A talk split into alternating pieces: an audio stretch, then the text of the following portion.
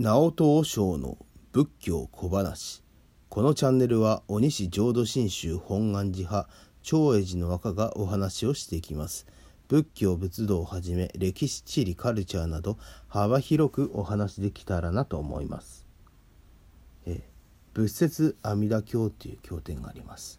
ねえー、お檀家さんのおお参りに行った時にですね今日は正月命日なので少し長いお話を読んでくださいと言われたら、えー、この仏説阿弥陀経を読むんですけれどもその経典にお浄土に住む6つの鳥の名前が出てきます。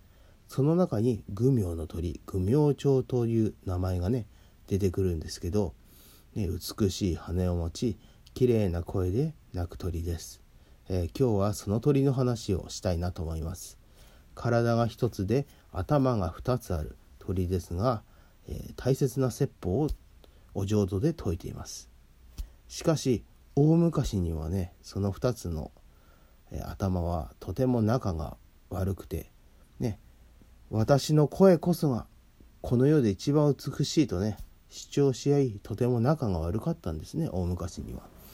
えー、その令和が、えー、仏本行実行や、えー、造法造教に説かれているので現代風に、え簡単にしたのをお話ししたいなと思います。やはりお釈迦さんが仏弟子の方に語るおときになるような形で書かれています。では始めていきます。ある日大社城に、えー、お釈迦様がおられて、えー、ある物語を仏弟子にお説きになられました。大きな山に一つの体で頭が二つある鳥がいました。一つをカルダ、もう一つをウパカルダと言います。体が一つですが考えることはそれぞれ違う。ね、カルダが、えー、お腹が空いたと山に行きたい時にはウパカルダはああ喉が渇いたと川に行きたいと2つの頭は意見が合わず別々の方角に飛ぼうとします。でそして身動きが取れなくなります。ある日のこと食べ物を探していたらウパカルダが寝てしまいました。ずっとカルダ一人で探しているとカルダはとてもきれいでおいしいまどかの花を見つけます。カルダはウパカルダの様子を見ました。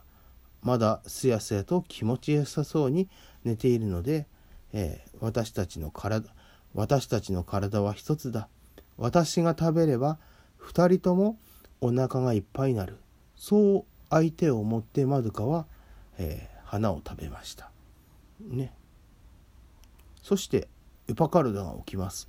あれ？お腹がいっぱいになっているぞ。と。そういうふうに気づくんですね。カルダは、えー、ウパカルダにまどかの花を食べたことを説明するしました。するとえー、ウパカルダは私が見つけたかったのに私が食べたかったのにと大変怒りました。ねウパカルダはまた怒りに任して強い口調で次は私が探す。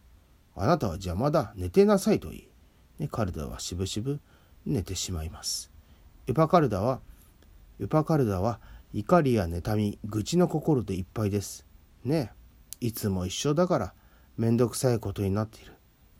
ね一人だったらいいのにそんな気持ちでいっぱいです。すると派手な色の木の実がなっているのを見つけます。ね毒の実です。ねその実を目の前で、えー、カルダを起こし寝ている間に私が見つけたんだけどさっきは申し訳なかったと。先に食べてくれないかと。ね毒と知りながらわざとそうそう言って食べさせました。ね何も知らないカルダはいただきますと食べました。するとう苦しい。ねそんな感じで毒が回りカルダを苦しめました。実はこれは毒の実だ。カルダお前がいなければ俺は一人になり自由だ。ねこの世で一番美しい声を持つ鳥は私だ。ってねそういうふうなねことを言いました。しかし次の瞬間体は一つですからウパカルダも「う苦しい」と。ね同じ体ですから毒が回り、えー、死んでしまいました、えー、倒れ込んでしまいました。ね、瀕死の時に今までのことを思い返しました。カルダは「ごめんなさい黙って食べてしまってでも本当は君のこと思い君のお腹が満たされるだろうと思って食べたんだ、ね、私たちは一つなのだから君のことを思って本当はしたんだよってことを伝えました。でパカルダは「ごめんなさい、えー、知りませんでした」と。ねお互いに謝り合い、ね、死んでいきましたお釈迦様はお弟子方に、まあ、相手があっての自分怒りや妬み愚痴の心に任せて自分のことばかり考えてはいけない。ね。相手を傷つけることは自らを滅ぼすことですと説かれました。本当にそうですよね。でこの愚かな事件があってからお浄土の愚名の鳥は他を滅ぼす道は己を滅ぼす道他を生かす道こそ己の生かされる道と泣き続けている。ね。とと言われています。ね。お浄土におられる愚明朝は綺麗な歌声を響かせお浄土では、えー、お浄土では羽と羽を合わせて合唱していると言われています。